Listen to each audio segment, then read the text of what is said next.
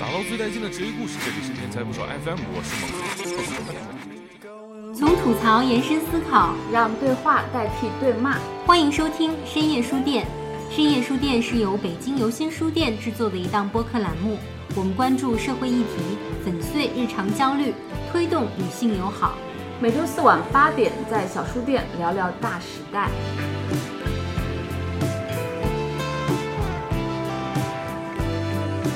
Hello，大家好，欢迎来到最新一期的深夜书店，我是看着另外两个人喝酒的一萌。我是等待被捕的天才佳琪。我是游行书店主理人陈明霞，今天会喝一点酒，但是绝不会喝醉的陈明霞。 这哪里无？哪里污？我也想。啊，我把屋都换掉了， 觉得太污？对。那我们就欢迎我们今天的重磅来天宾。才嘉宾，哦哦，谢谢谢谢谢谢谢现场一百人鼓掌。谢谢，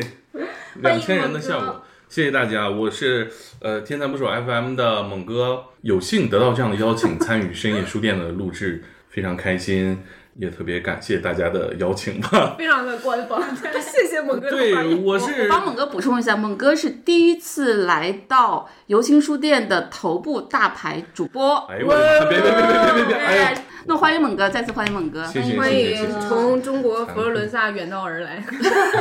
这是看了这个书的扉页了是吧？对，嗯北面儿。说一下这个为什么要请猛哥来？虽然我们算是有很多的这个直接联系啊，因为那个猛哥跟我先生是以前同事，然后他团队还有我的前同事思 明，嗯，和明霞姐的孩子一起赛过跑的，多多少少是场上对手。对，其实是很亲密的关系，但是一直没有直接联系和一起做点事情。也在听这个《天才捕手》，特别触动我，一定要请猛哥来，咱们一起聊一期，是因为你们最新出这本书，就是《天才职业捕手》的结集成册，然后那个猛哥自己采访自己做了一档节目，只有不到二十分钟，但是我听那个是我有有很多很多感触，特别想追问。我就觉得我那个记者魂又被这个猛哥勾起来了，尤其是我们之前做了一期节目是《坏世界好工作》这个系啊听过列，对，然后猛哥里面有几句话非常打动人，就是一个是说他为什么之前不喜欢那些名人，他会更关心这些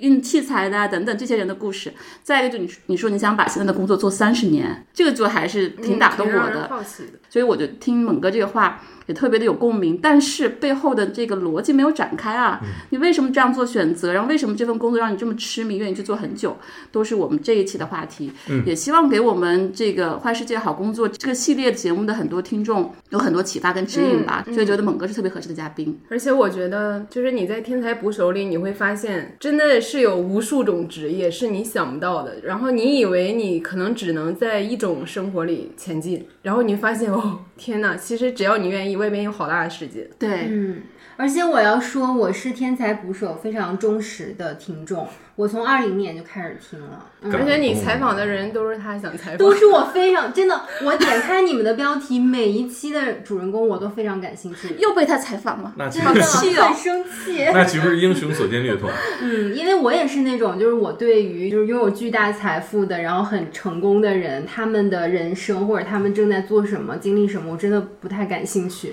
啊、嗯哦，所以对于比如说你们播客当中采访的很多一些背诗人呀、嗯然后入殓师啊，然后还有一些比如说像法医啊、警察这些，可嗯能平时我们不太去知道他们工作内容的人，对就是会让我觉得非常有趣，然后非常有意思，想要去了解他们的人生。嗯，对，属于是嗯，翻开幺幺四查不到单位在哪儿的那 种。 对对，而他们很多人表达非常的精彩，包括赵敢鹅也是我们家经常出现的一个人名。啊对，那我们可以正式开始了，好要不然还是从猛哥你自己的这个职业经历开始，因为你只是说了你的几段儿，但是为什么这样选择？后来什么样的契机来到这 儿？这一段就叫天才捕手之 前，前传就是你是如何从东北文艺复兴的发源地沈阳艳粉街走到中国文化中心北京市朝阳区？成为一名朝阳群对众，呃，我其实我你说这个燕粉街这个，我我最近看那个双雪涛的小说和郑执的小说嗯哈，，他们两个人特喜欢，对啊，我觉得离我好近呐、我觉得太近了，对我就循着这个描述，我大概能走到那儿去。就是说那儿有一个什么样的厂房啊，那有一个什么荒废的东西啊，呃，包括我我记得双雪涛写到一段儿，他说这个地方叫煤电四营，嗯 嗯，哦，原来我说从小一听梅店市营，梅店市营，我说这是什么个名儿？什么叫梅店市营？梅店市营，就是我一直不知道这是个什么地儿，因为就是在我家在燕粉街嘛，再往城边走大概有一会儿吧，有那么一个旧工厂，然后我看他写我才知道，哦，原来这地方叫梅店四营。自营，嗯，哦，然后我就感觉离这个以前回忆更近了一点儿哈，所以呃这本书，呃扉页上才这样写，就是其实是徐浪写的，他让我写，我写的就很克制， 任总是很难这样比较详细介绍嗯自己，我觉得可能比较难，所以他这样写。包括我记得呃前两天看那个郑执写的《生吞》，嗯他写在鬼楼里发生了一个案子，嗯鬼楼也在烟粉一带吧，在烟粉再往西吧，差不多也是我上学的时候必经之路了。铁西区，对，有段时间每天都路过啊，我们就故意在鬼楼底下走。其实没没有那么可，我觉得书里写的还是挺挺客观的啊，嗯但那种感觉还离我挺近啊。原来我生活城市啊，这么多罪案呢、然后后来我就想起来，好像我们小时候周围确实干什么的都有，燕尾街那儿平房也多，各种职业都有吧。对对，啊，小区里也是这样，就感觉反正就是大家就是混口饭吃嘛。嗯嗯我是看了这些小说，我才回忆起这些。有两个特别强烈的认知，就是发生点意外，人是很容易被被打死啊，嗯因为罪案太多了嘛。小时候女女性出门戴个摩托帽，敲一下是敲不死的，对敲后脑嘛。他对对他说袭击后脑，嗯这是一个。还有一个就是让我觉得，你小区里人都下岗了，他都有自己各自的新的谋生的方式，指不定谁就发财了。嗯，可能小时候就有这个认知吧，就是谁挣钱了，他不见得是他哦，很厉害啊，或者是正经努渠力道得来的对，那个时候，其实我我现在回忆，我觉得那时候我的认知可能就是这样，就是发财是运气成分是更大一点的，嗯运气成分是大于你努力那部分，但努努力肯定也重要嘛。甚至他有一些手段也未必就那么的合法光明光明。对对对，我我我其实看了这些小说之后，大家都提到东北文艺复兴这些小说哈，看完了我跟我妈聊天，我就说以前工厂什么样啊，她给我讲了很多的往事，就是说他们工厂在倒闭之后，有一些工人就当时就是比别人聪明了一点点，他们把这个工厂故意干到了倒闭，然后把这些东西当废料卖了，嗯嗯，然后就换了好多钱。他们是玻璃容器厂，嗯，这个玻璃是温度是不能低于一定呃温度嗯的，如果低的话，那玻璃就全都凝固在机器里，这个很贵的机器就全坏了。哦，然后他们就故意把温度烧的低，这机器就坏了，坏了就可以报废，他们就可以卖了。然后他们挣了自己的第一桶金，然后在沈阳经商，现在也是很有钱的。哇，这嗯第一波财富的重新分配就开对始了，。所以我就感觉好像没没有那么觉得说挣钱这事儿有有有那么值得有那么了不起？追啊，求没那么了不起。我觉得那会儿嗯就有这感觉，我觉得就是，而且你周围看见那个人，他可能是前一天大家都下岗啊，都找点活干，第二天可能就做点什么小生意，哎，换了一个貂儿是吧？桑塔纳也开上 了，安排上了，这都哦，我说他发了啊、哦，但是他他也没有什么了不起啊，他不就是。不还是那个那个那个大还是那个爷吗？他啊对嗯，但是他就是有貂儿傍身了。我想问你，学生时代的性格是怎样的呀？我学生时代有点嘴欠，有点讨厌。很好奇，因为你自己形容自己是高大威猛嘛，以及你结合你的艺名猛哥，我就不知道你有没有当过流氓的阶段。没有没有没有，不至于不至于。我顶多就是学校里边儿下课第一个出去不太听话那那群孩子、嗯啊。我们老师形容我就是说，铃响那一刹那，我的半只脚已经在门框了，抱着篮球。门框。他开家长会跟我妈说，说那个第二遍铃响，上课铃响的时候，你能看见全操场就剩下他一个人，还要最后再投一次 篮。他说他觉得你青春期有可能会是流氓，或者混过流不氓是不是堆的 那种。我说，那我觉得我是猛问哥号肯定是流氓当中搞笑的， 不是，负责搞笑啥意的。思？就是那种美式霸凌是吧？ 哟，就跟我们办了一个派对，猜猜今天不会邀请谁？你就因为我看你的样子，很想象不到你发怒的样子，因为你那个眼睛也是弯弯的，然后一笑就是那种很喜剧化。对，很喜庆，然后就很带想感象不到你发怒是对什么样。，嗯流流氓谈不上，就是学校里头的普通男同学吧。就普通熊孩子吧。因为我发育的快，所以打架都爱叫上我。嗯，你往那一站就可以了，因为是吧你够猛不用动手。我本来以为是看热闹呢，就上大学的时候，大一也是听说一楼打架了，然后我们同学就上五楼来叫我们，然后我们就穿着踏拉板往下跑，然后发现四楼不断的有人在出来，三楼也在有人往下跑，然后到了二楼的时候还有人往下，我说哥们儿你干啥去啊？他说不知道，听说楼下有人打架了。 都是看热闹的。都是看热闹。然后我到一楼之后，他们在门口那个寝室冲突嘛，然后我就想往前凑凑，你知道吗？嗯我说哥们儿让让，然后哗让开一排，然后我就走过去了，然 后真的尴尬。可能发育也早嘛，就是上大学也算比较高，然后我就走到人群最中间了，然后我同学看我来了，他骂我， 这我特别尴尬，我在看热闹，然后然后对面说。对，他看我这么高站着看，他说：“大哥，大哥，别生气，咱们好好聊聊。”然后你知道你尬在那儿，你也不能不说什么，你知 道吗？大家都那么期待看着你，二楼、三楼的人都下来这样看着你哦。我说怎么回事儿啊？ 然后就是老师就来了，化解了我的尴尬，其实跟我一点关系没有。啊刚刚说了，你小时候这个经验，让你会天然的对于成功者没有那么大的兴趣和、嗯和信任吧，会嗯更关心身边跟自己很像的这种普通人。嗯，我觉得这点在一萌跟佳琪上特别特别的明显。是吗？对他对于那种非常成功的、充满光环的人，不会有那种嗯滤镜啊，这种崇拜，对一点儿都没有。我觉得这个还是我是觉得我领会不了那种成功的路径，比如他有多聪明这种，可能因为不是一个领域的，我仿佛 get 不到。跟他是一个领域的人就会觉得，因为我们用的是一套语言，所以嗯你能这样成功，对我来说就特别牛逼。但是对我就没有借鉴意义。对，就是你感受不到这个有什么珍贵的，或者是特别的。对，我觉得你离职能给所有同事写一封信，这个太震撼我了。 真的假的？ 对，真的让我震撼到无以复加。嗯我有一个同事离职的时候，总共没说两句话，给我写封信，我会不知道怎么接受这个信息，我我会就很惭愧，为什么见面的时候没跟人多说两句话？嗯好啊像一般人可能会给老板写封信吧，对吧？这很正常哈、嗯， 有吗？然后好，我反正不会， 不会吧？可能会跟老板有一个比较透彻的谈话啊，或者是嗯那也是呃比讲较不再正见式的。对，大家好像我觉得一般人离职不太在乎这个只有一面之缘的普通同事吧。嗯，反正我不要收到你的这 个信，不许离职。有一些同事是平时不怎么很私密的聊天的，就你们嗯可能聊一些工作什么的，比如他某一天被另一个人怼了，你看到他状态挺不好的，啊、但是你也知道你也做不了这个办公室的氛围并不是那嗯种能互相去关照一下那种。当然，他这事跟我也没啥关系，可是我走的时候，嗯我就特别想告诉他，不是说没有人在乎我，其实那一秒你的那一个表情我是看到了的。嗯啊哇，小七太细腻好哎，的 了。而且我觉得你写写封信这个太酷了，留一个信你也不没法给我回信是吧？看完得了，我告诉你，我觉得你那天的穿搭非常垃圾，哦，这个好，这个好，这个好，宋佳琪是吧？垃圾。可以，这我们天蝎座能干出来对，的反正你也没没有他回信的机会，对吧？你说的特别多，我其实就是做电视节目的那些大老板，其实我完全理解他们，我就不喜欢他们的那个表达，不是说觉得他们表达不出来我喜欢的东西，而是那个环境里我无法让他说出我喜欢的东西。嗯，嗯，采访他不真，对我非常理解啊。他也是一工具人。对那一刻对演一个他希望被扮演的角色，对对，你要是说你脱去身上所有的身份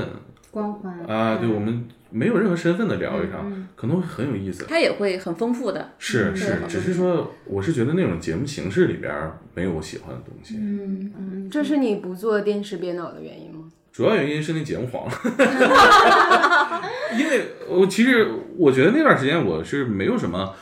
选择，说你想干嘛，没有那个概念。那会儿我觉得也没有什么爱好，就电影看一点儿，书看一点儿，哎，音乐听一点儿，想干嘛就干嘛，电视剧、美剧都看。但你说你你是一个热爱什么东西？没有，你就知道我除了爱打篮球，别的也没有没有什么呀，你对自己完全零了解。嗯，所以干那个活儿，你是我觉得很难嘛。大部分可能学传媒的孩子都不会有一个主观的说我不想干这个，我要干另一个。我我老佩服这样人了。嗯，那会儿我就觉得我能把眼前这事儿干好，干好一遍，干好十遍，我就能多挣点钱。嗯，干好一百遍，我就能当他们的领导。我其实就这就这一个认知。对，其实年轻的时嗯候，刚入职场的时候，这个态度是挺对的。尤其是你在做你自己选择的、喜欢跟擅长的事儿，其实还是应该这个态度去做好哦也。是啊，那会儿人认知也不健全，哦对嗯对对，不谈什么选择，那你大学学的专业是？播音组词，哦，你也是哦， 你俩可以开分，两八百个专标业兵人奔士北 坡。呼当呼当呼当，齐范儿了。接下来我们就用这样的。嗯对，猛哥那个节目可以特别像电台的深夜主播，嗯对，嗯就那种 DJ 午夜 DJ。对好，如哦亲爱的果听众朋友我是们， DJ 今天我你们会来到了声音书店，我们来采访第一位听众啊，你也情话，你这是对，学播音组词，嗯，学不到啥，我就觉得那玩意儿能学到啥呀？我就对我都不怎么上课的，我觉得有数的好学校，它会组织学生学一些东西。我们这种滥竽充数的这个所谓的一本吧，其实就是大家要不会开设一个这个专业，哎然后对又对能有对对一个对一本的一个学位。对，其实我后来离开了编导行业之后，我就有点生气。回望这个求学这一段儿嗯啊，我觉得那两年很多大学找到了致富密码，嗯，嗯，开设播音主持专业，收一万五的学费，哦嗯哦招真一的万个还人有。表演什么的。对对对，但我主要是觉得这种招生其实是整个是缺少这种责任的啊。我记得那会儿有一个二本院校，它那个名字是非常具体的一个领域了，然后它招了本科加专科招了九百多个播音主持专业。九百多个，对，我记得那年印象特深。我想全国有这么多主持人岗位吗？你们学校招完了之后，包教不包分配啊？干啥去啊？那会儿没有什么直播什么的啊，零九年哪有这概念啊？对，现在好像教师也是，教师资格已经就是泛滥了泛滥对，了上千万，但是每年学对生啊才几百万，嗯你比学生还多呀、对嗯，所以我就觉得当时那个教育环境就给那个整个行业输送了太多这样的专业学生了，其实没有什么活可干。嗯，然后大家就是熬啊熬熬啊熬，终于等到短视频崛起了，然后马上塞到各个岗位上。它其实是其实都是我觉得稍微走偏了一点儿。嗯，你那个编导的工作是你来北京之后第一份工作吗？对，黄了之后是哪年呀、一四年那个节目其实挺好的，就是之前那个电视节目，嗯，那个节目其实竞争者也比较少，然后做这种商业名人访谈。后来我们做的挺娱乐了，就是什么名名人大作战，就是这种，就比如说他最开始采访一个人，那你就讲，反正都是都差不多。然后后来，嗯、咱们节目组就是说注入了一些想象力，变成了这种两个人 PK 的形式嗯，嗯，啊。然后我那会儿我就开始大展拳脚，因为我觉得一个二十二岁的男孩儿。二十三岁吧，没有什么包袱啊，你就觉得什么好玩儿就就做什么嘛。我记得我做的第一期是让两个光头主持人分享自己光头给那个主持生活带来的这个，是乐嘉吗？不是不是那个，凯叔吗？对真的凯叔啊？对。那另外一个是谁啊？另外一个是叫袁岳，这个老师叫袁岳。哦，我知道，啊就是对零零点咨询那对对个，对对对对对，他是很有才的，对他很幽默，他对他确实是脑子很好，嗯，嗯，反应很快。我其实那会儿就有点胡来 吧，当时那一期是破了那个节目的收视记录，哦就哇，同时段的，我觉得那是我第一个做的挺好的一个事儿，能把一件事儿做好。啊嗯，那你的角色是什么？策划、编导啊？是吗，对，记不清，反正那那节目是我负责的那一期哦，。就是你策划整个的形式。嗯对对对，我给他们设计了一个环节，因为里边设计了一些问题，就是说这个每天刮头啊什么的，是不是有很多的常人可能不能理解的生活步骤，是吧？因 为你，你像你咱们这头发，其实每天梳理也就是整理整理，然后他们是每天可能都要每对天刮都要对对，不能出啊，来。有一段时间应该是每天都要刮，但是我就是我就设计了一个环节，就是说你刮头，其实手必须得稳嘛，手不稳就见血嘛。嗯，哦但是你作为主持人的话，对吧？你你上来了是吧？你你脑子里边就开始流血，这其实很不科学吧？哎，那我能问个问题吗？嗯就是你会想把这个名人里面设置这些小的问题跟细节，就非常生活的这个是目的是什么？是说增加一点真实的效果，还是一点喜剧搞笑的效果，还是怎么？我想打破一下那个严肃，我觉得当时太严肃了。哦你说让人现在你说用一些生活细节来表现他的这个人物的日常的这个形象，嗯，当时哪没想这么多？哦我觉得那太严肃了，嗯嗯，打破一些严肃嘛就。这还是我觉得东北人的魂是吧？对，对，受不了这种就这是严肃场合。而且还受不了尴尬，对，反正就是设置这么个环节，就说比谁手稳嘛。嗯，然后我就租了个煎饼车嘛，让他们在那个现场摊摊煎饼。煎饼对，因为你手我觉稳得，好有趣就能把煎饼摊圆了。嗯，手不稳就会出一个窟窿。其实我呃那期节目很喜欢他们俩，我觉得都是非常有好奇心，而且接纳度很高的对人。，我觉得凯叔跟圆圆我有过接触，虽然不是很熟悉，但是给我印象还是很好的。嗯，对他很接纳，他就在那儿他俩玩儿可开心了。后来就是分给现场的评论嘉宾吃，分给观众吃，然后那个现场就很乱，很乱。最后那期没法结束了，然后当然我们主持人也很会临场发挥，就坡下驴，就是把那个摇臂然后拉起来，然后他就对着摇臂说：“今天我们这节目就结束在这里啦，大家在舞台上吃东西嗯啊、就结就束很了。”欢乐的一个场对，面就这一幕，呃，成为了很温当时的馨全时段，哇哦，全国同时段第七是吧？晚上十一点四十这个时段，嗯哇，猛哥前传的高光时刻。对，然后那也就是电视的黄金时代吧，电视节目的黄金啊，年对，代，差不多，差不多，差不多一三黄金年，的末尾，末尾对的那个 对对对，真人秀什么的还能再推几年大棒， 那嗯那为什么就黄了？是因为整个大势没有投嗯，资，有一点儿有一点儿，呃，当时有一个冠名商华硕。后来第二年的冠名，我我确实记不太清了，也不是跟我不相关，这个不够好像是。然后我们的那个女老板觉得可以转战网络了，做脱口秀吧，互联网脱口秀，就大家就照着逻辑思维做了，那会儿就哦，那是哪一年啊？一四年初。哦一四一五年那个移动互联网一定要起来了，对对对，啊，就那会儿移就动互是联网爆发的前夜，嗯，就是反正就是爱奇艺、优酷，你你选一个合作的那会儿啊，那会儿还腾讯视频还没那么强势呢。嗯，然后做策划了几集那个节目，嗯，因为那个节目还在做啊，就就不过多评论了。但我觉得那个女性话题，当时我是驾驭不了的啊，我也不感兴趣。哦，它那不是女性话题，它那个是包着女性话题外衣所谓的的情感话题吧，我觉得，嗯嗯，其实是有一点儿不太女性主义的啊，嗯，就说怎么拿捏男人嘛，哦这杂个哦技巧啊、术啊，撩汉秘籍，有一点儿吧，御夫之术。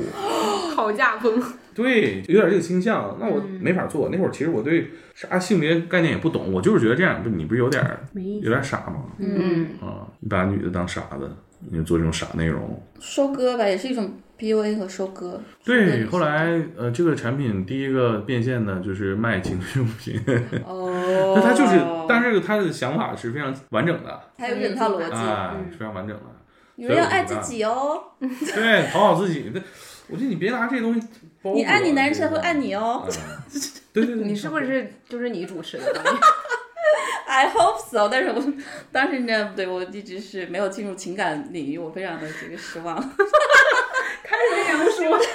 人是容易挣钱，容易挣钱。现在其实最火的这些头部博主，女性的还是这种情感向的，还是教小女孩儿怎么样去讨男人欢心的。对，反正这节目我觉得做的没意思吧。嗯、其实那会儿我觉得做电视吧，给我挺多延展面儿的，因为那个编导那个活儿，你是要干很多事项的，对对对对对是杂所有事，事项。对，包括你配音，因为我之前也在电视台做过嘛，我大学的时候也在那边实习过，就是好多片子，比如这个片长，你要剪的话，你要先自己配一遍旁白，因为啊你不可能是上来就让配音老师给你配，你要自己配一下，你看一下大概那个时长，剪出来再去让配音老师配，嗯所是，以就是你会接触到不同的工种和工作。对，那会儿我找过观众，大家可能没想到啊，就是说 你编导你不应该负责内容吗？因为现场我制说片观干的众是事我找来的， 哦，因为小节目组嘛，大家就分分工呗。我那会儿也刚去是吧？跑这跑种腿儿啊，这种辛苦活儿，年轻小伙子试试看，我干得挺好。就因为在那个南五环录节目，嗯，星光影视园，找一回附近那个大兴村里边的叔叔阿姨啊，可能没什么事儿干，来了之后不行，散兵游泳不 是。啊大学生嘛，一般。对，后来我就找了五十个公安大学的学生，是吧？走方阵进来，哦，嗯 特别好，特别好。公 那安要大学付学生钱吗？还只发盒哎饭？只发盒饭，因为我不知道要付钱。后来那个公安大学学生跟我说说，好像有钱啊，您这里没给我，我说我真不知道。后来就哦才知道有钱。后来就职业观众了，很多就是群头儿嗯在对东五环那对对个对传媒大学那儿不是有很多干这个事儿的。对，现在就是微信群了都啊，微信群哦对，就是三十块钱一 场，一天三场，还管管盒饭饭，啊，对，有小礼品 对啊，还干过这个，还干过什么？干过置换那些东西，比如上社会上谈置换，就是说煎饼车是我置换的，还置换了一屋子模拟那个按按摩房的那个哦，商业谈判的环境，当时想模拟那个，我比如我们坐在那个案角上，然后大家聊聊天那样，然后置换来一整套，他也能给你按，都真正的这个计时，杂七杂八做的挺多啊，就还得热场逗大家笑，就是氛围很奇怪，就是大家别动别动别动，我说一号你开了吗？二号二号你什么玩意儿？好都好了，好笑，笑，让他们笑，我说。怎么笑？说快点儿笑啊！我就有点不近人情了，我怎么让他们笑？我又没有开关，我一摁大家全笑，对吧？嗯，你不是说你有一个校花逗的摄像手都抖？对，那个笑话太牛逼了，简直！导播那会儿后来就记住了，就是说这小伙子行，这小伙子能把大家弄笑，还会定期给大家买杂志，上报摊儿上是吧？挑杂志，大家找找选题这样。嗯，所以后来延展了很多工作方向，比如说有的编导他可能做那个活制动片策划，哦哎，就就其实偏制片，嗯，啊，有的编导可能去做项目策划，他可能善于包装，善于谈和客户。他从编导这个岗位，他后来到爱奇艺，后来到阿里，一直做这个策划商务，嗯，啊，都 P 八了。就你当年同时现在也在大厂当 P 八的嘛，嗯，年收入百万，啊 嗯，但他们可能没你开心工作。我觉得年入百万订阅我都已经很开心 了。反正就是因为这个岗位特殊，所以走到岔道上的人很多，嗯干啥都有。我记得那会儿有一个编导跟我说，说兄弟，咱们一定要到互联网公司去。二零一三年夏天，说电视行业就这样，他是一个八五年的大哥，嗯，我当时不太理解，我说那有什么的呀？有什么好的呀？优酷上班那有什么好的？没没什么特别的也。啊现在后来看几年啊才知道，嗯原充满来远见，收入上就会有是几倍的差距。会有羡慕吗？有一段儿挺羡慕的，嗯，嗯后钱悔吗很值得羡慕。哎，不后悔，不 后悔。我觉得我跟你有很类似的这种心路历程，就像嗯你投身这第一份工作，也是没有想的非常具体，就是你非要怎样。这个时候其实已经有很多同学或同龄人，你会觉得他比你更聪明，然后是 更审时度势那种，是 就一定会有一个人跟你说你现在应该干点什么什么什么，然后我就会觉得什么玩意儿。 不过哎呦我天，你你的脑子里 BGM 是带口音的， 真的是从来没有走到过一条最别主人流、指给你的最主流的，会会有人比较有远见吧，一脚踢开了我们这个当时二十三岁没任何思考的人，他就开始思考了。呃什么行业更好未来趋势在哪 儿？啊？对对对，我前下一个两天风口跟是一啥个收入过亿的大哥聊天儿，然后就是聊，也是采访他聊故事什么的。他说，我觉得这些年给我一个经验就是，钱都是大风刮来的，千万别瞎努力。哦，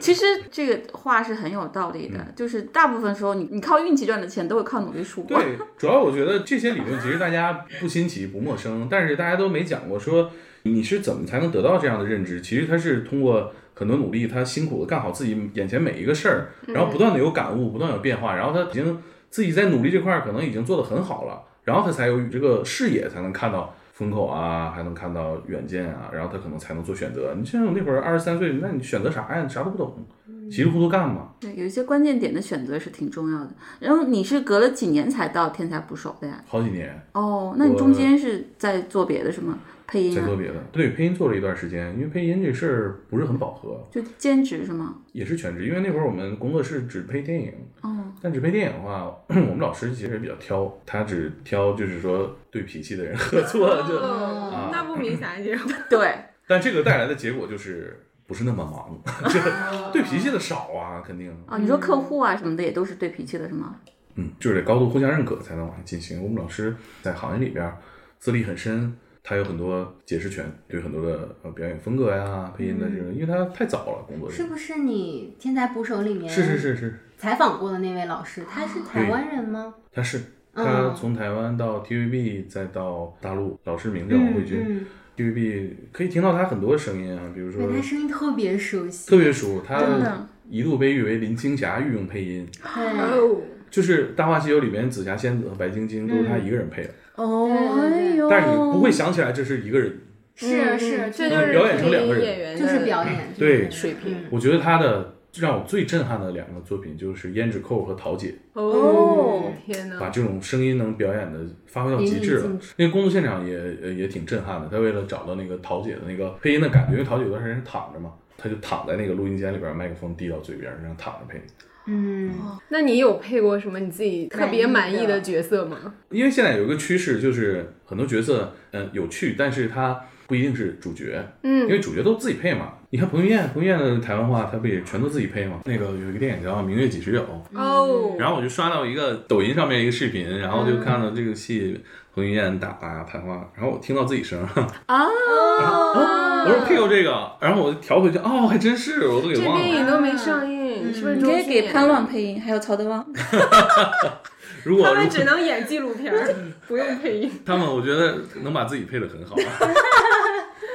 还有，其实特别喜欢那种角色，就是有很大发挥空间的配角。呃，我配过一个李灿森，哦，我小时候特别喜是欢啊他，嗯，就是其实跟我的脸是有非常大的差异的，因对为我说话声音是非常浑厚的。浑厚，他是痞痞的那种，他是那个小混混是吧？对老演小混混。对，我们是配过那个动画版的那个《复仇者联盟》的，我在里面配浩克，所以声音是非常嗯，合 适浑合浑的适，啊那样。然后配李灿森其实有点难，因为你一说话很厚重了，你就超过了他的体重和力量感了。然后那会儿李灿森就很虚弱嘛，所以我就找那种虚弱感觉，挺有意思。啊，哦嗯，还配过一次王祖蓝，就是那个也很好玩。我们老师特别厉害，他说你这个人的配音的精髓在于你要把他的大嘴唇配出来。我太有道理了，对，嘴唇厚的人说话跟我们那个气流不一样。对他的那个嘴唇的力度跟正常人不一样，你要把他那个大嘴唇的感觉配出来。还有那个那个唐牛叫什么来着？那个那个导演，对我我配他，我配的特别好，我就没有任何调整。然后哦，老师就是点兵是吧？一看这个人长相，因为他那个《春娇救志明》，然后那里面他演那个志明的损友吧，教他把妹什么，带他出去玩儿什么那个角色，然后就给他讲，然后盛情并茂地给他讲我们办 party 什么的这种。哦，那是你配的，对，然后他一扫，哎，你看，哇，气质直接就咔嵌在这个角色里， 一遍过。老师，哇，很对啊，来就直接录。 那你配了不 少蛮有意思的挺人，挺不错的商业电挺影。闪光的配对置。对，其实都是一些好玩的小角色，配过杜海涛，没想到吧？啊你别嗯我也是直接就嵌进去了。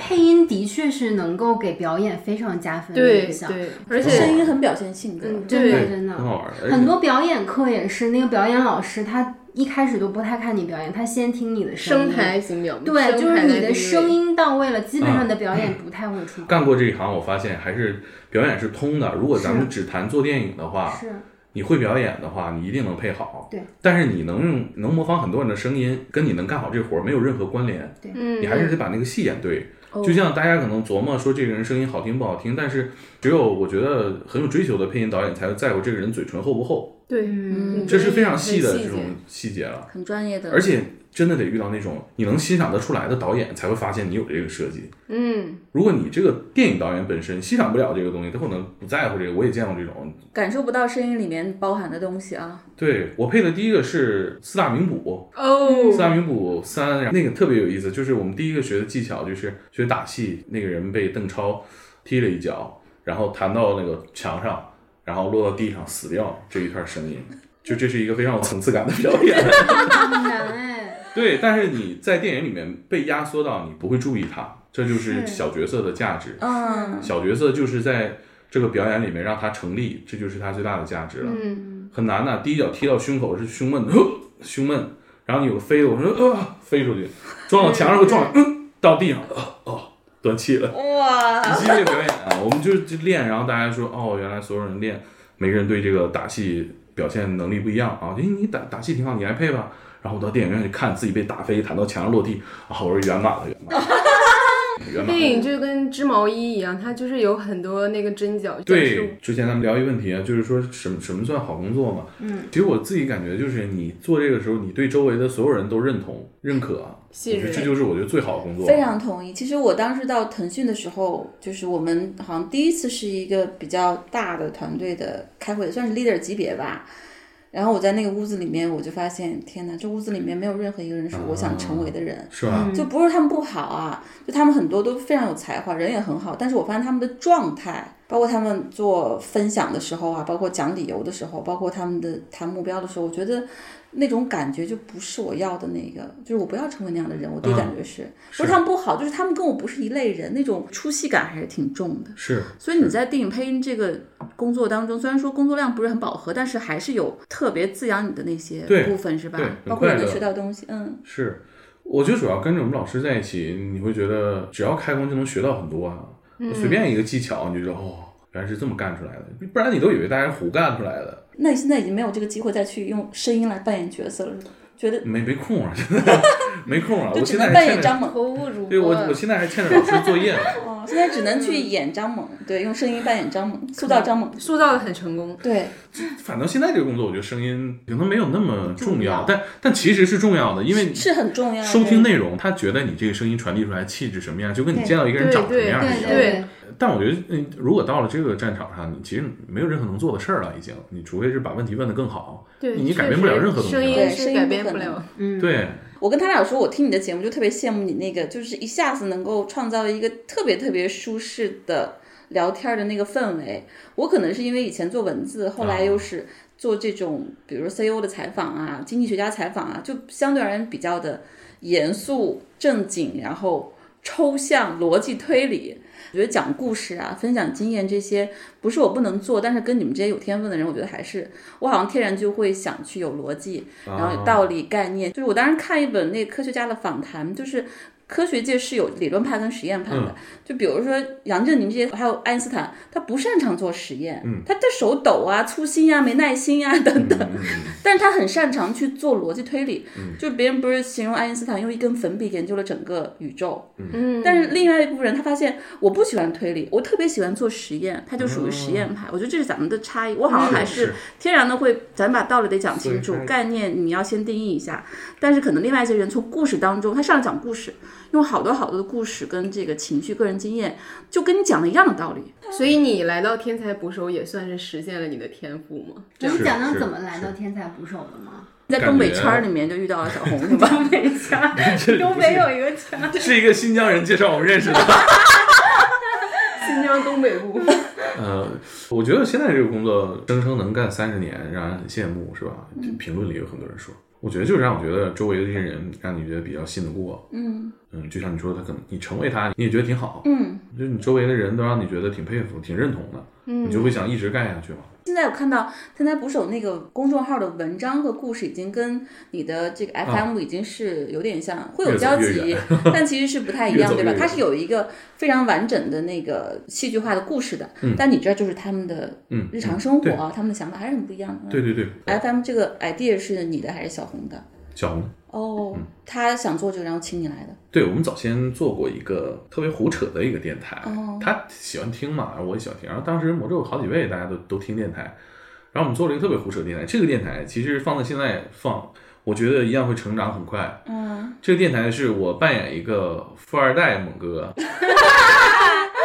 然 东北后富二代嗯对办了一个热线电话。如果你有超能力，或者你知道超能力的故事，就打我这热线电话，然后我就直播节目。啊，好有趣哦，嗯，我也觉 录得下来很有意思。对，然后录下来之后，呃，我就问你，你有什么超能力？你是怎么发现它的啊？然后我呢会买下你的故事，改编成电影，哇，哦当时是这样一个人设。然后每期都是接热线电 话，但是那个是有剧本，我们按剧本来嗯啊。比如说我们有一个有有这么一个人吃屎就会拉黄 金，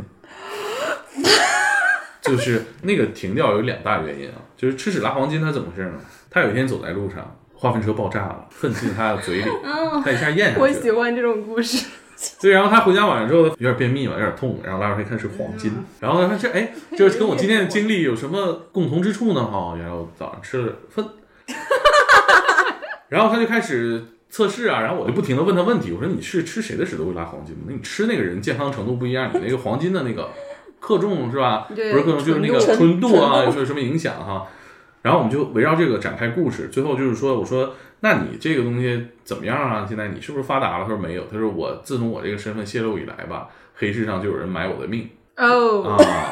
这个就是掌握了这个巨大资源财富的，密码，哎，比如说这个呃搞石油的是吧，搞黄金的人就觉得你会影响我们这个能源分配、嗯啊，所以我要干掉你。他被人救了之后抓起来，抓起来就天天拼命的灌他屎是啊，就是填鸭是吧？让他不停的吃，不停的拉，然后天呐，造我黄怎金么。想哭了？已经，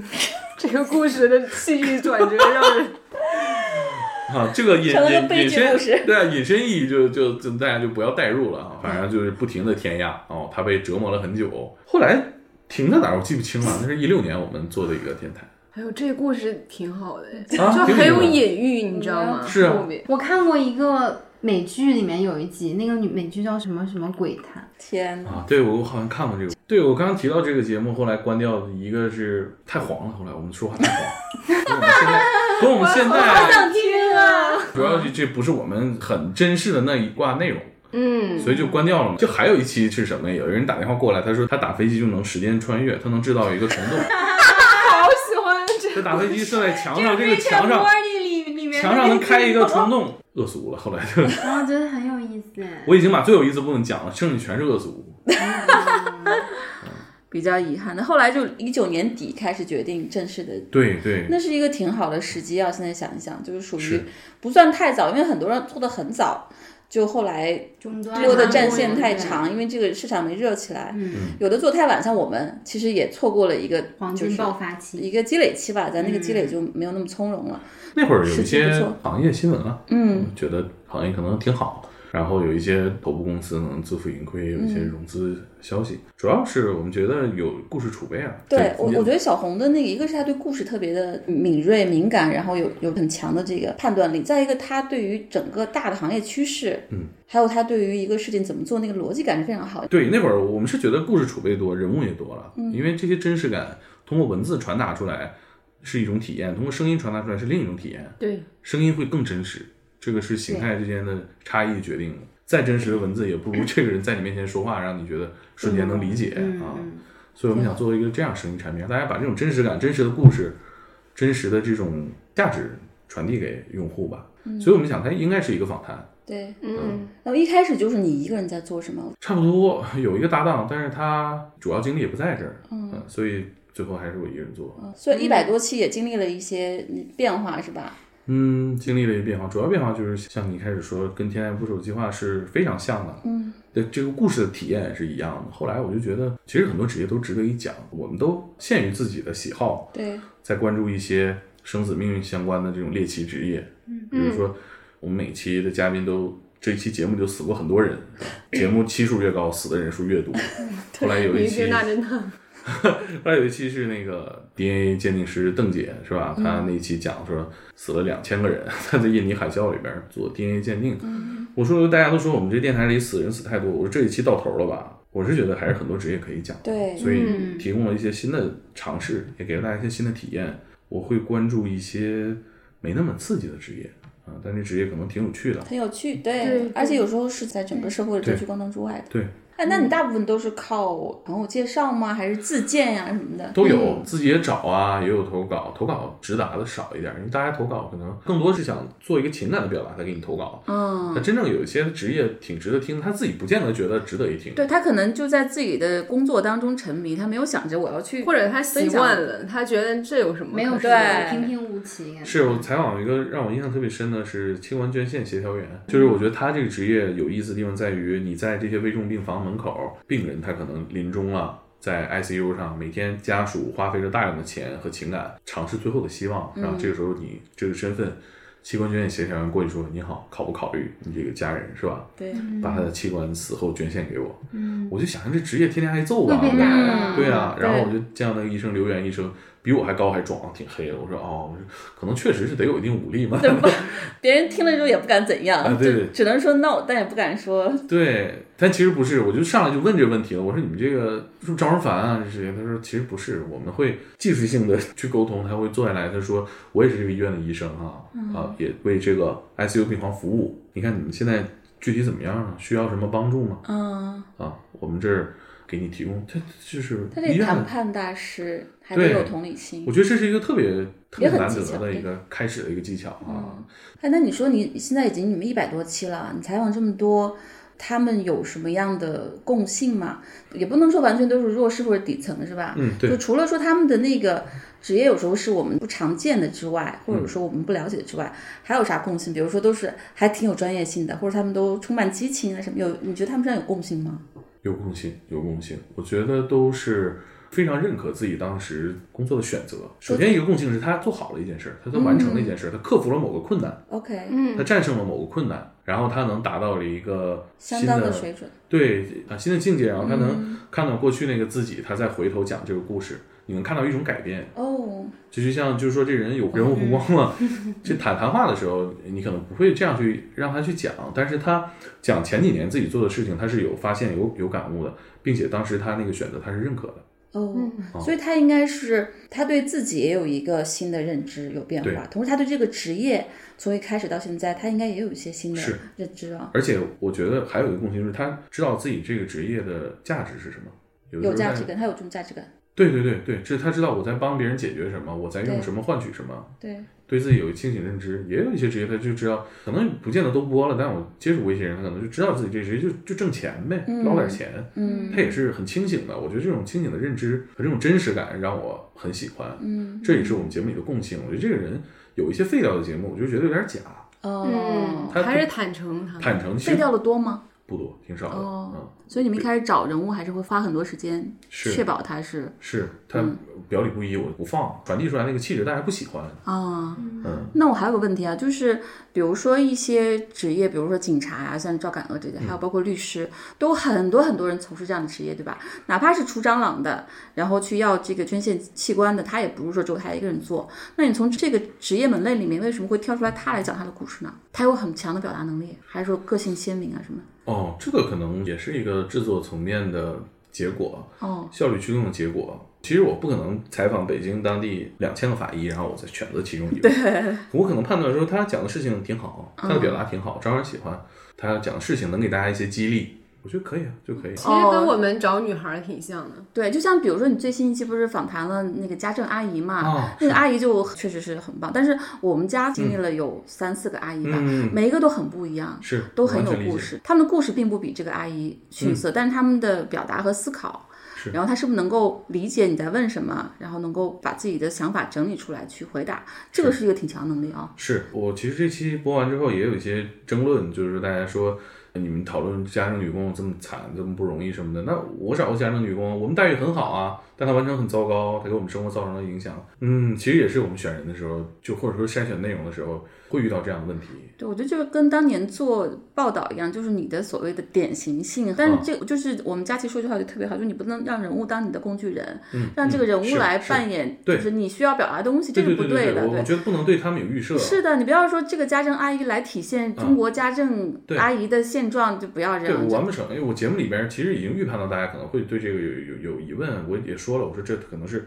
三千七百万家政工其中一位啊，正但他也好很我我是很遇重到要他了，对我就对对听听他讲，嗯嗯，但是大家会有预设，啊你家政工得惨点儿吧，对吧？你你警察你得血腥点儿吧，得凶一点儿吧，对你法医你你你得冰冷一点儿吧，其实嗯这预对设全是错就的，就还是人没数有太多了，对，还是太标签化跟脸谱化了，没有对回到对这个人。对，说到这个人，如果他挺感动我的话，那我替大家听众们想一想，也能感动大家，我觉得那就挺好，对就值得一听啊。但这个群体如果通过一个故事注意到这个群体就很重要。是你看我们现在，我听完你那个之后，就在想，你看我们的快递小哥几百万已经充分被看到，是啊对，吧？有一篇一篇的报道调查，公益律师帮他们，然后今年两会好几个关于快递小哥的奇葩提案，但家政阿姨就没有被看到，对，就确嗯实又是一个被忽略的很庞大的群体，那比快递小哥多多了。是啊，而且有有一个听众，他就是强抑制住自己的愤怒，在跟我理性讨论。他说啊、我觉得他干这些活儿怎么了？不就是挣钱吗？我挣钱也很辛苦，我挣钱也很遭罪。就他受这些罪，没给他钱吗？但是他，我觉得他没理解一点，就是你工作辛苦和累，和你遭受了人权的不平等对是两回事对儿。对对对，你有没有受到最起码的尊重？我觉对得这个很重要。对，包括那个，其实，在大厂也有这个争论嘛。那个马云也会说，九九六是福报，是吧？那我给你钱给够了，你加班你还怎么了？反倒头条那个取消加班之后，很多员工怒了，说：“哎，我就要挣那份钱，我就愿意等等。”那你不能这样子。对呀、你倡导一个东西还是太难了，所以我就觉得咱们就听点故事，听点大家真实想法和感受。对对，让每个人去讲述他的经验还是挺重要，因为他们的对声音不被听到和和那个没有地方去讲的话，就挺对呀、啊那种评论，我觉得就是不善良吧。你知道很多逻辑它看起来是通的，那甚至你检验完也是通的，但就是折射它就不善良。嗯，对我其实还大部分时候对这种还挺友善的，因为我觉得他就是我们周围的亲戚。我们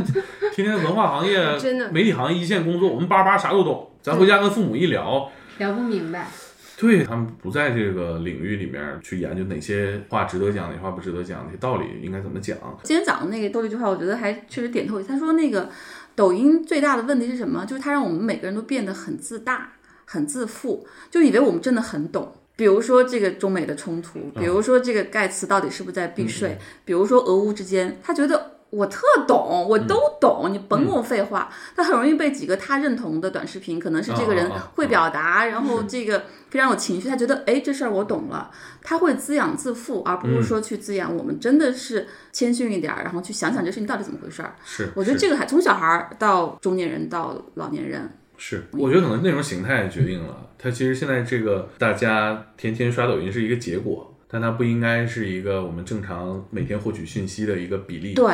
就是它有些东西是需要一个很长的对话碰撞，或者说阅读，你才能获取的，你才能了解正反面两都是怎么说的。对。那比如说你自己做了一百多期，而且也集合了你之前所有的经验和你的这个长处、兴趣点所在。你如果你自己总结为什么它跟你的内容和你的才华、兴趣和你采访这些人有一个这么高的契合度，契合在哪儿呢？ 我觉得我们东北有这个形容词，就是说一个火儿吧，伺候局儿的。 你这不就是我吗？真的，对， 琪姐激动了。了。主持人就是一个对，伺候局儿的嘛。要让位 C 位出来的一个角色。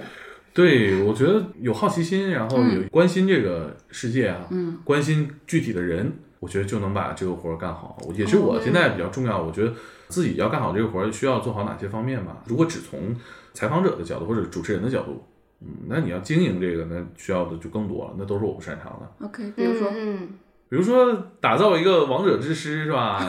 管理啊、招聘啊、筛选人才啊。咱俩挺像。你这不有团队帮你们？但是也难，这行业里边儿，你给对你配好料的这个标准化流程的人才不好找啊。所以还是一个就是团队要一起做好一件事情，这种协同性、啊目标一致，是然后方法论大家都认同，这个是挺难的哦。对对对，这个太难了。我是觉得，但做好主持人主要还是得就是关心和好奇。嗯我觉得你刚才说这个伺候角儿的，简直就跟我太搭了。你知道我就是没法从任何一个聚会上先行离开，因为我很你担不心，能走对吧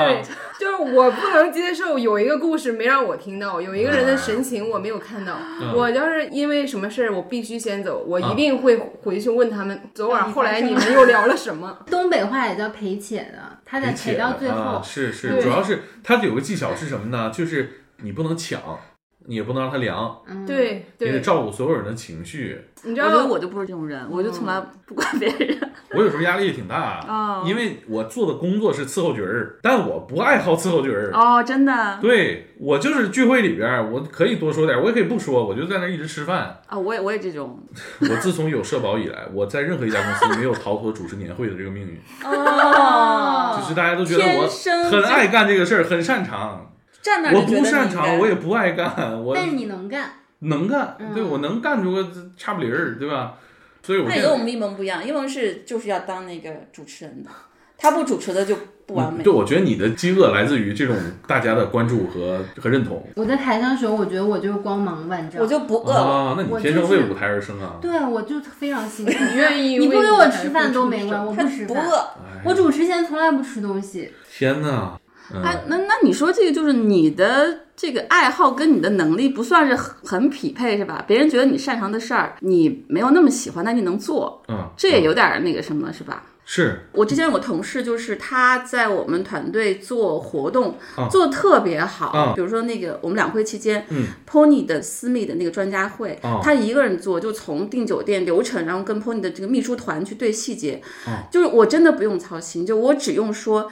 呃，老板们聊什么，我设哦定哦主题、话题、环节、主持就行了，他就可以把一切都做得非常好，但他自己特别的崩溃，他压力很大很大，就属于他在做他擅长但他很不喜欢的事情。后来他跟我说，他说我我真的得走，因为其实我虽然做的很好，但是这不是我想做的事情。后来就你知道他走了之后，后面我团队三个人都不嗯能比他一个人，因为这个又出纰漏了，那个又出问题了，等等，就他一个人就可以把三个人做的活儿都不用我操心。但是他就是不喜欢，他当时跟我说的都眼泪崩出来，我特别诧异，因为我从来不知道他做这个活动有这么大压力，因为他做的太好了，嗯结果发现他就他自己要崩了。优秀之最，你知道吗？我之前从来没想过这层面，是之前跟另一个朋友聊天，就我说我从小就不擅长数学，理科极差，所以我这一路报专业、选学校，父母虽然很强势，但从来没有干预过我。他说。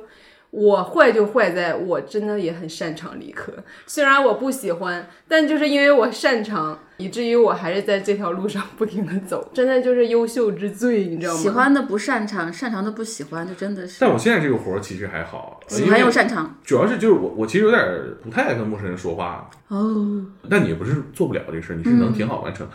但是是很享受这个过程，你们会有一个碰撞，你跟陌生人对话，你们从不信任，然后真诚的发问交谈，你也讲自己的情况、你的想法，然后你们建立了这个信任，最后他讲出来了他最真实的故事，对他最触动的一个故事，然后你给予了最真实的反馈吧。嗯，这个过程是很享受的，所以这个会冲淡你的那种紧张。对、嗯你你还是要去处理你工作当中的一些不舒适的部分的，你不能说一份工作嗯你就爽到爆，是吧？是是那也不都是一些比较感官层面才能那样子吧？哎，那你每次一期节目或完成一个完整的故事，大概流程，包括你自己的这个时间的分工啊，主要的精力在哪儿啊？比如说剪音频，它是个机械性的东西，嗯这个可能会花些时间吧，一天嗯，一般都会两录天多长时间呀、三两三个小呃时。有录过一个小时出头了，哦就没怎么剪，因为大家就是很在点儿上，嗯嗯，运转大脑运转都挺快，所以就没太花时间。有一次我们录了四个小时，四个多小时，剪出来一个小时，哦，这个是挺累了，嗯因为我最早立 flag，我说咱们节目就一个小时整，就多少都不要，就一个小时整。然后后来我就陷入了牛角尖儿，我录三个小时也是一个小时，后来我才慢慢明白，哦，可以剪成两期啊。嗯，对，所以我听你们好多主人公其实都是做两期甚至有三期的。啊，对对对嗯对对，有价值我就剪成两期了。嗯，嗯，我觉得时间主要花在确定这期能不能做，哦我，找到这个人嗯，然后得预聊挺长时间是吗？也还好，认识一下聊一下，我说这个事儿是不是你是做过什么事情，怎么做的啊？我觉得哦，确实是真的。然后给我讲述，感觉我能被打动 OK 我觉得这就可以了。我预聊不会让他讲透的啊。哦，嗯对对，不要讲太多，不然你真的讲的时候就没有激情了。很多播客同行，他们是具有比较强的这种准备和讲述能力的。他们比如说，我们就做一个十页的一个文字稿，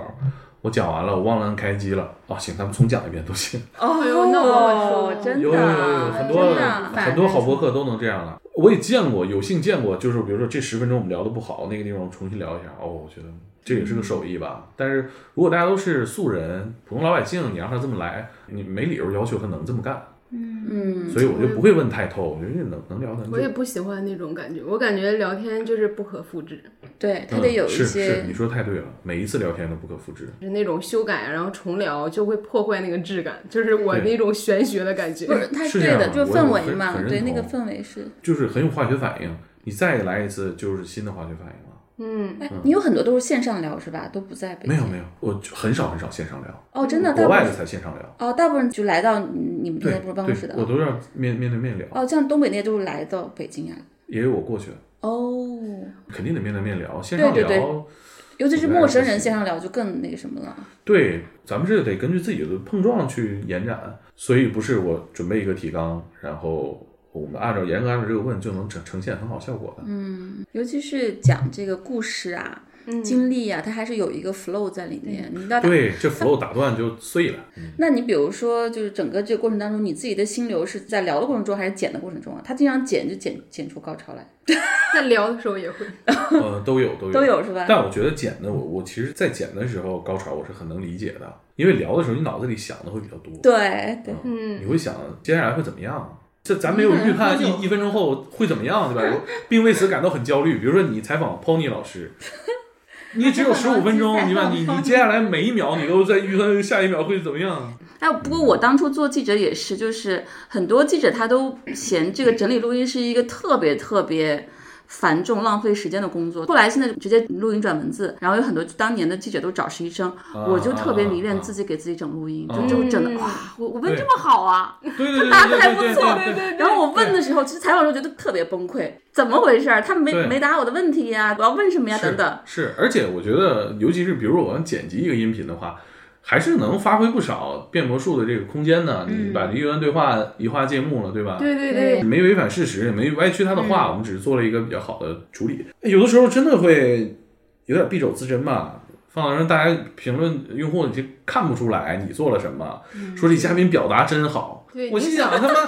我我们剪聊的仨小时，最后你听一个小时，你说嘉宾出口成 章，那他妈能不出口成章吗？是是是，我们剪的时候经常剪掉很多结巴呀，或嗯者停顿呀，然后包括可能他表达不是很完整，可是我们对中间剪到一部分，前后拼接起来，你就会觉得他表达特别好。对，有些人说哥，你是怎么找到那些表达非常流畅，然后出口成章、非常笃定的那些人，都是怎么？我说我没有找到那些人，你找到的时候告我一下，我只是把很多人的对话剪得非常笃定而已。对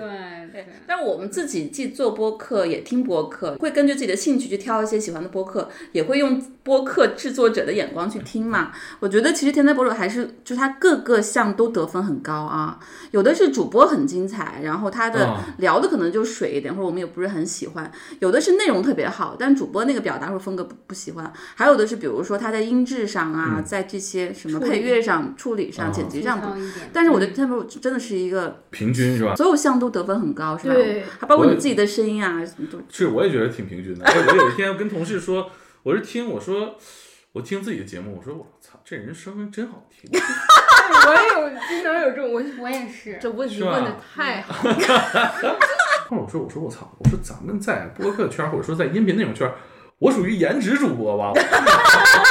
那你比如说，你说你要把这个现在捕手 FM 做三十年，这个什么时刻这个 idea 出来的？就哦，我我这一刻我真的觉得我要把这做三十年，包括有没有一些比较具体的理由，就说哎，因为这个，因为这个，因为我要做三十年，还是说就是哎，我就这么说说？嗯开始是那么说说，开始是那么说哦，真的，对，开始就是这么说说。开始你管你我信不们信，反正我就我这节目 slogan 是打造一万个故事嘛，你做一万期，嗯那肯定是随便说说， 那怎么可能？但是我觉得做着做着，你才会慢慢的就是说很严肃的面对自己这个承诺。承诺嗯，好像你算一下也能做完，再找几个强势伙伴，我们速度快一点，真能做完。嗯，三十天你算也差不多，比如一哦，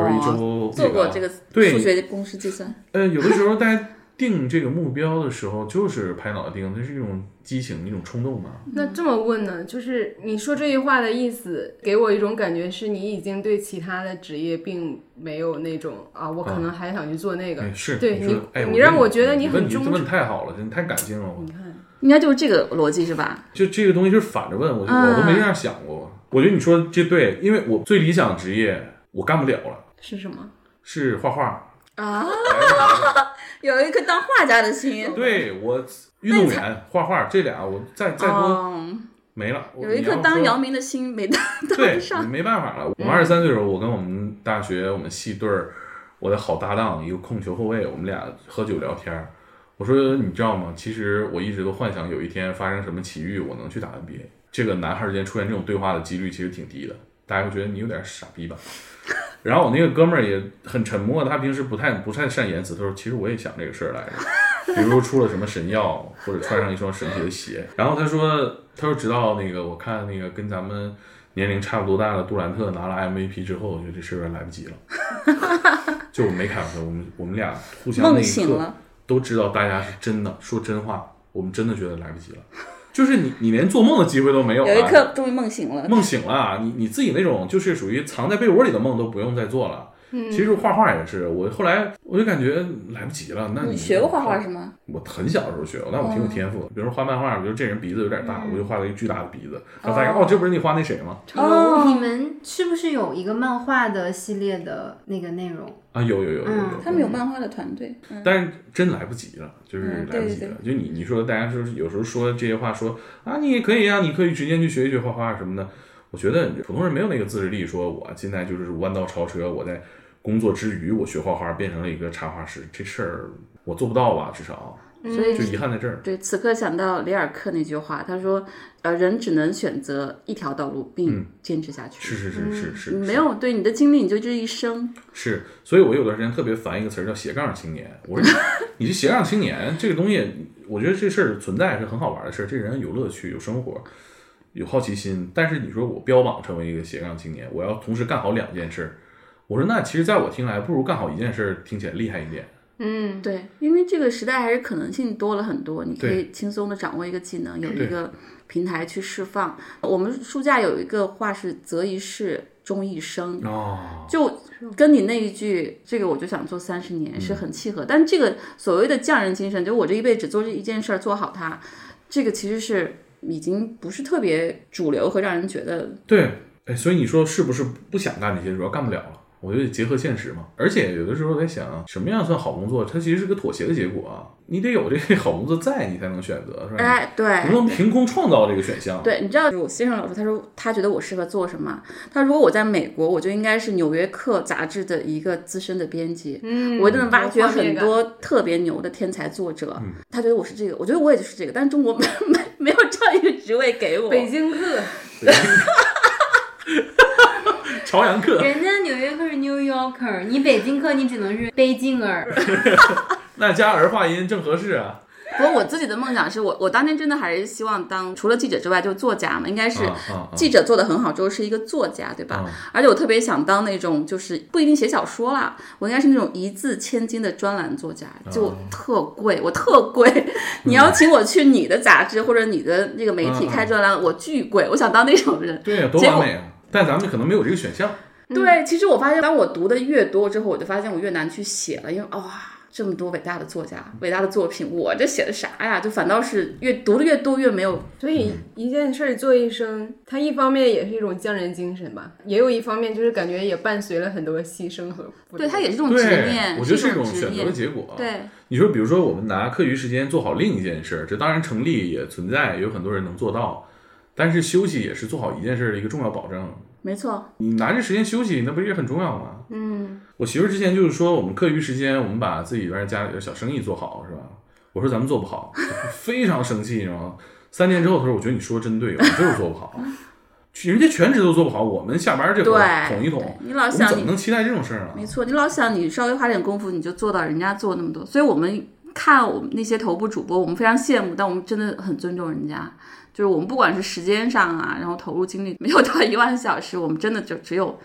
尊重和学习。我感觉有的时候是得拼到一个结果，你才能看到有多少种选择和结果。对，你的延展的方向是你在你这件事儿上呃冲的比较远，你才能看得到。对其实它也是一个自我探究的一个过程。没错，你做的够多，或者是你延展的方向更多，你才知道你自己的天赋在哪儿，或者说哪件事能愉悦你。前两年有本书特别火，叫《狗屁工作》，是一个人类学家写的，而且它是有数据证明的，在全球的很多国家都有数据，有百分之四十多的人都觉得自己做的是狗屁工作。它里面有有一个非常严格的定义，就是你觉得你的工作毫无价值。他这样比较之后，他觉得很多 PR 啊、什么 marketing 啊，包括一些做金融服务的人，他们工作毫无价值，他们自己没有价值感。他说，反倒这些工作还不如一个黑社会的杀手有成就感呢。就是他完全是一种自我感受，就你的自我价值感其实是定义这个狗屁工作与否的一个最核心的标志。哦所以为什么我们得在工作当中得有这个价值感？他说很多 PR 啊，什么金融分析师这些工作没有了，这个公司可能更好， 我们的社会也会更 好。嗯，他自己会有这种低价值感的时候，其实是不利于他。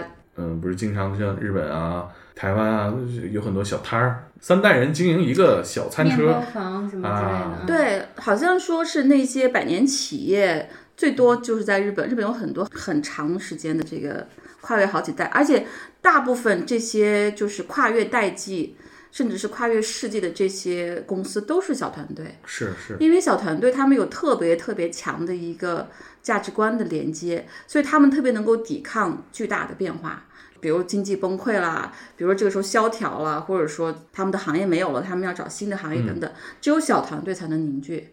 大行业大公司都会死在那个是剧烈的转型期或者自己僵化了。对，有有时候确实我就需要找到一些价值感，比如说你说帝国大厦这你垒过一块砖，和你家茅草屋一砖一瓦全是你自己盖起来，哪个有成就感？啊对对，这个比喻挺好。我觉得这这可能都不一定说我明。我刚才说，你刚刚这个比喻就是特别特别恰切的形容了大厂这些人的状态。嗯，就是哇，这些行业之间的公司，中国的互联网公司已经进入世界市值排名前十的公司了。然而他们自己，他并不觉得哦，跟我有那么大的关系，因为我知道我每天的工作毫无价值，嗯，或者说我也没有真正的学到东西啊，交到朋友啊等等。当他自己具体工作没有建立连接的时候，他看公司就是那个帝国大厦。嗯嗯啊嗯，是是很大，那跟我是什么关系？他会很困惑的。因为像这种大型规模的战斗是指挥官的舞台，不是士兵的舞台。对，是大家都是那块砖，对，那你狭路相逢，俩人玩命，那肯定就是你个人的舞台， 对吧？对对，所以还是期待很多非常机械的工作能够让机器取代，然后人都放到他能够创作，能够有个人表达，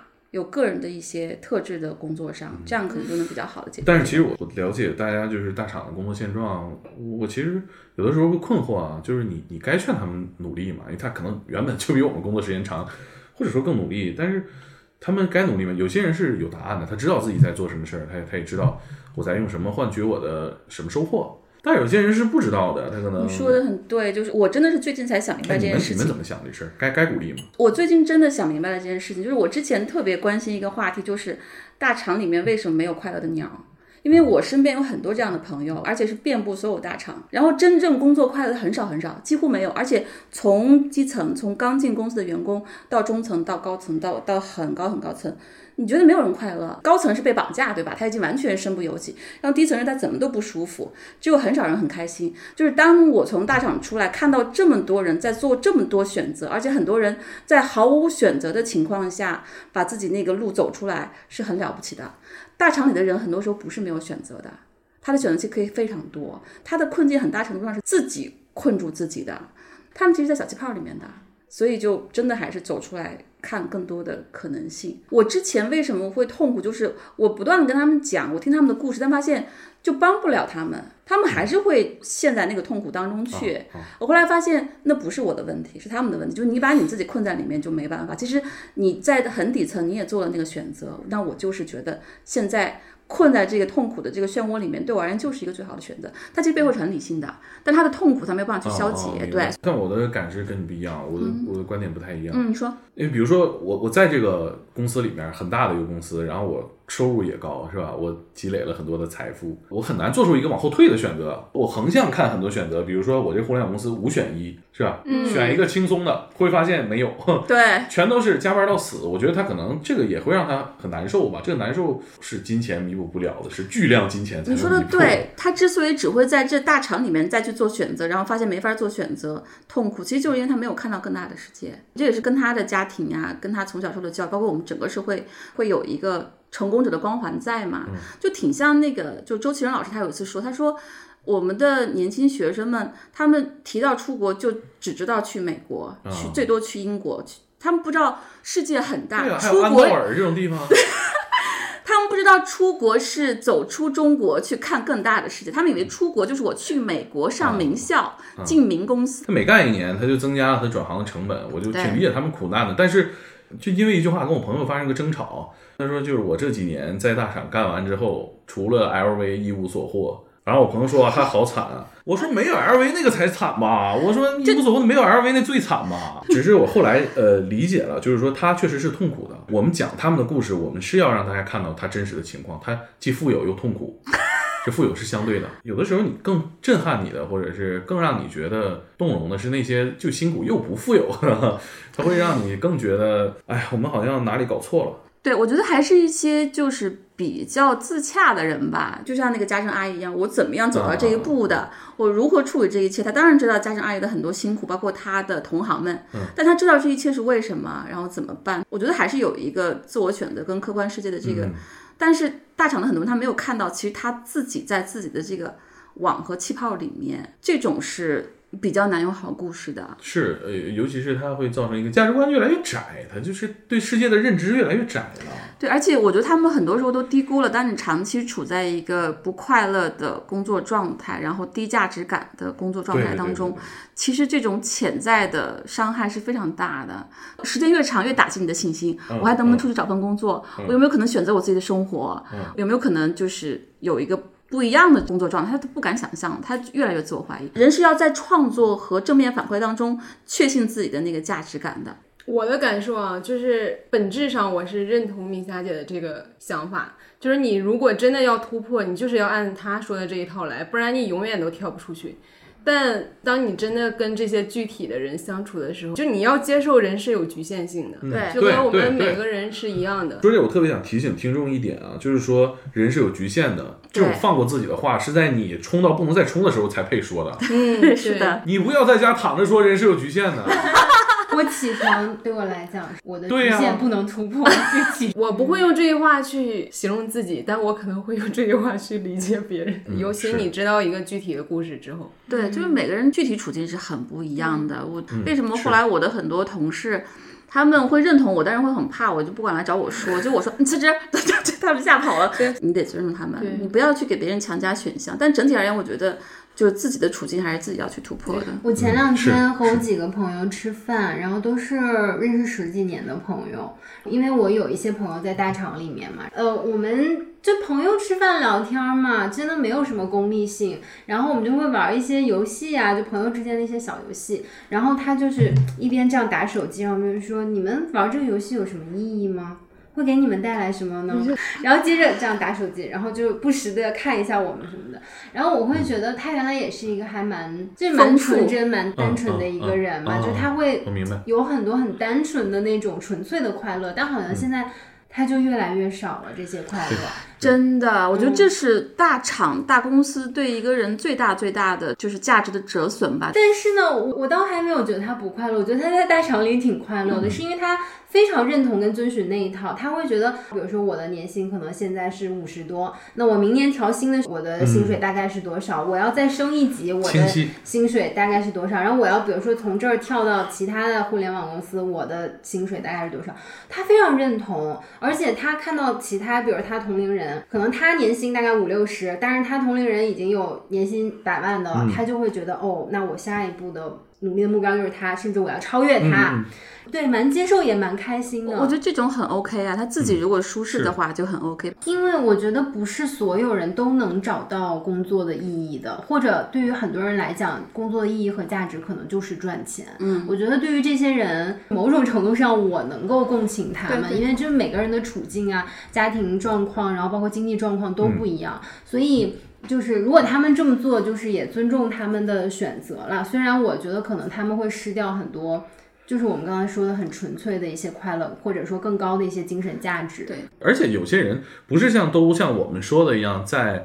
大公司大厂里面是没有话语权的，很多人他是有话语权对的，他能指导一个部队。你如果只是三五十人的部队，我指导咱们干一个事儿，嗯很有成就感的。是但是我其实我其实现在警惕什么呢？我觉得嗯警惕这帮人就就是不要去那个教别人做人，我觉得这个我比较警惕。 嗯，你你干得好，开心对可以了。哎，你干的这个好，对和人家天天就是说弄自己一小摊儿没区别，没错，你做一个讲职业故事的，你能给大家什么呀？你嗯你能给大家就是真的就是说发财技巧、创业项目，你给不了这些东西。听得到，我觉得就提供一点勇气，让大家做选择的时候，你说面的对问对题的时候。之所以请猛哥来，当然不需要介绍天才捕手了，因为大家都知道他节目非常精彩，也是头部。我觉得就是想跟我们的很多听众说，你要看到更大的世界，你要知道除了大厂还有很多很多选择。实际上，工作不是只有大厂，只有金融机构，只有公务员，包括出国也不是说去美国、去英国，世界很大，你可以想想汉嗯看。道尔提供这些就是故事啊，给大家带来一些勇气是一部分吧。嗯，呃，主要就是让大家尊重很多人嘛。啊、就你，你别因为这个职业或者收入啊，或者社会地位或者获取资源去判断你的价值。你听了这个很多职业的人，他讲他的故事，他干的挺精彩、挺漂亮，他可能比你干的还挺好。对，你上来干这事儿，你你就是他，因为他就是在你地铁里边碰见的，电梯里边碰见的。嗯，你买那个煎饼的时候，对你可能就是打电话的时候跟他有过一些争执，是吧？到你家安网线的，就他，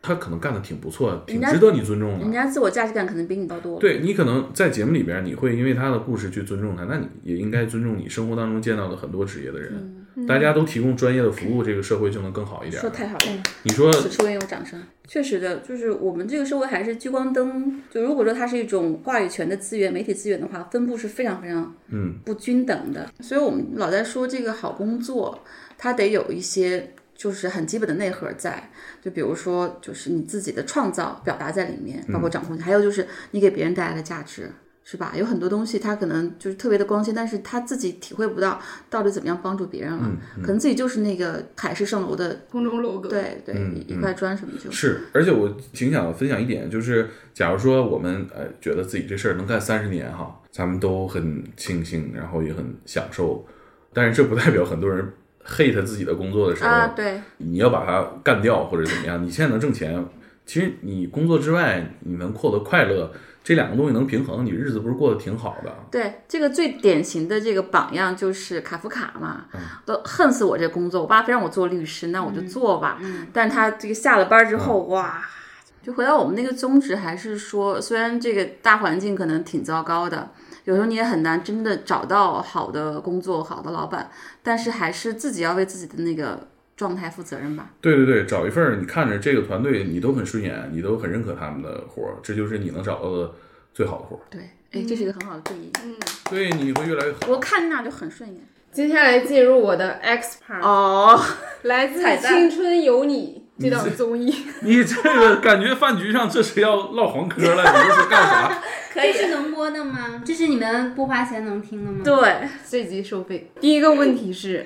你觉得自己更偏向于是一个努力的人，还是一个幸运的人？幸运的人啊，而且我觉得我获得所有东西，他妈主要还是幸运。嗯，而且我觉得在座各位，包括那些很有钱的人，他们也是幸运。第二个问题，你觉得你有什么软肋吗？也是宠物。啊之前我节目里边讲过，这个问题很复杂，我们就没法展开说。就是我领养这个小猫咪吧，它是先天有些毛病。嗯，理解，我们家两只病毛都是。它这个领养人，他其实是非常想极端的把这些问题解决，所以他知道很多小猫咪它是有一些病。但是如果我告诉大家这个东西，我送不出去了，哦，所以他无所不用其极的把小猫咪送到不同的人家里头。所有人想领养，有一定的拯救欲，他想把一个生被命遗弃的小生命照顾好嘛。嗯，我经历过两次，就是他有病，他是先天的病，你至少得让我有个预期。嗯，你不能不让我有预期，对吧？然后呢，都送到非常有名的一个北京的一个兽医那儿。就我觉得这个就是很多人说，哎呀，那个尹大夫很有名，你怎么不找他做一期呢？我说我，我说不想跟他聊，我跟他聊、哦聊啥呀？我跟他聊过去这点儿，想想都很难受。嗯，就是他完整见证了你这个猛哥的阴谋是个，就很脆弱，你你你最脆弱这个事儿，还是我觉得还是很难吧。嗯，那第三个问题，如果你进入土拨鼠之日，你要选一天一一直直循循环环这这一一天，你会选哪一天？啊，这个可能是得付费才能听的吧？好，收费。这肯定是往你觉得爽的方向联想，这方面都一样的，啊酒色财气呗。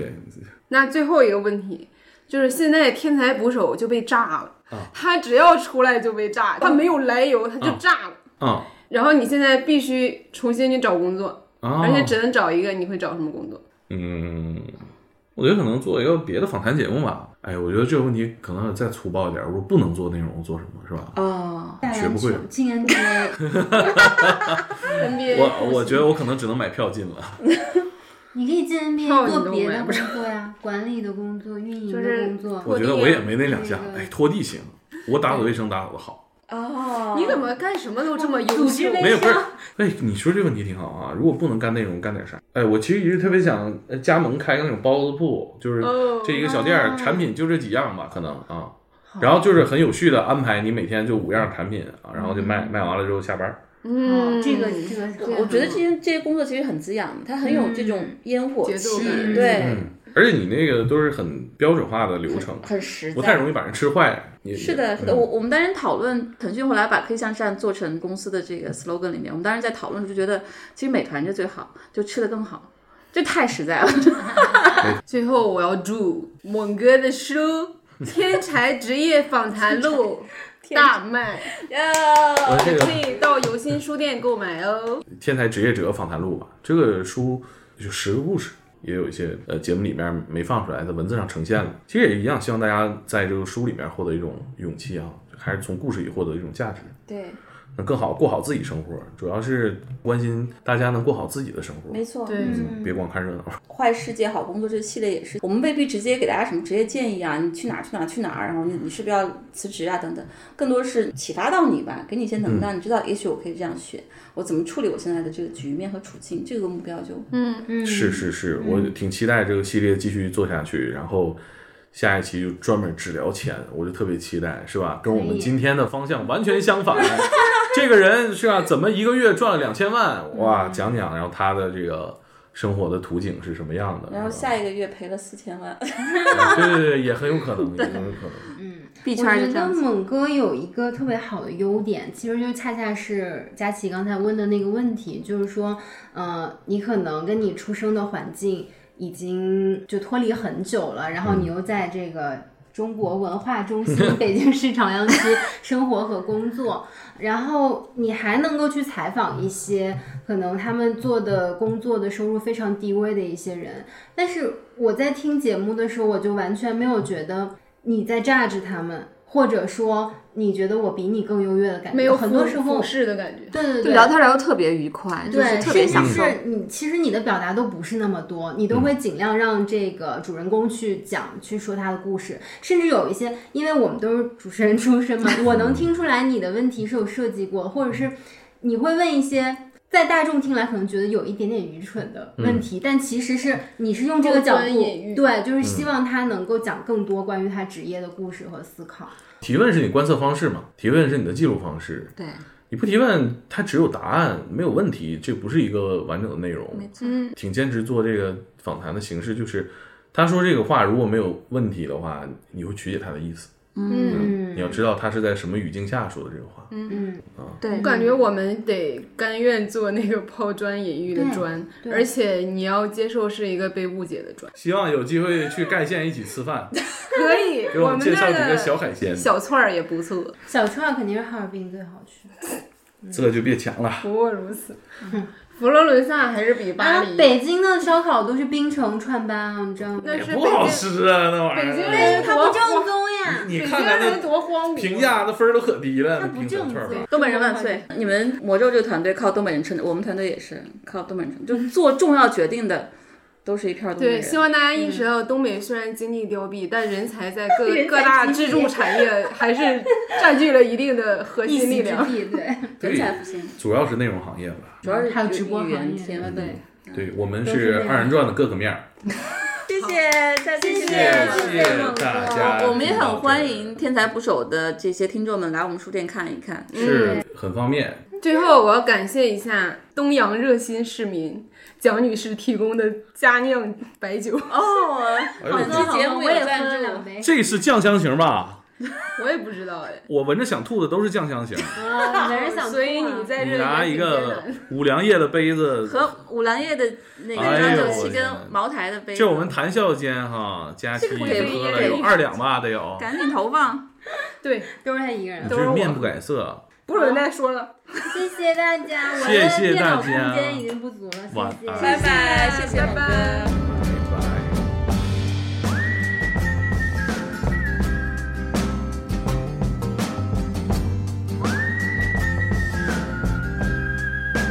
在各大播客平台搜索“深夜书店”，订阅我们的播客；在爱发电搜索“游心书店”，支持我们的创作。关注微博“游心书店”和公众号“每日游心”，及时获取我们的最新活动消息。也欢迎大家来游心书店以书会友。我们的地址是北京东直门东外五十六号创新园区。深夜书店每周四晚八点，在小书店聊聊大时代。 Did he jump or did he fall as he gazed into the morning mist? Did he raise both fists and say to hell with this and yes?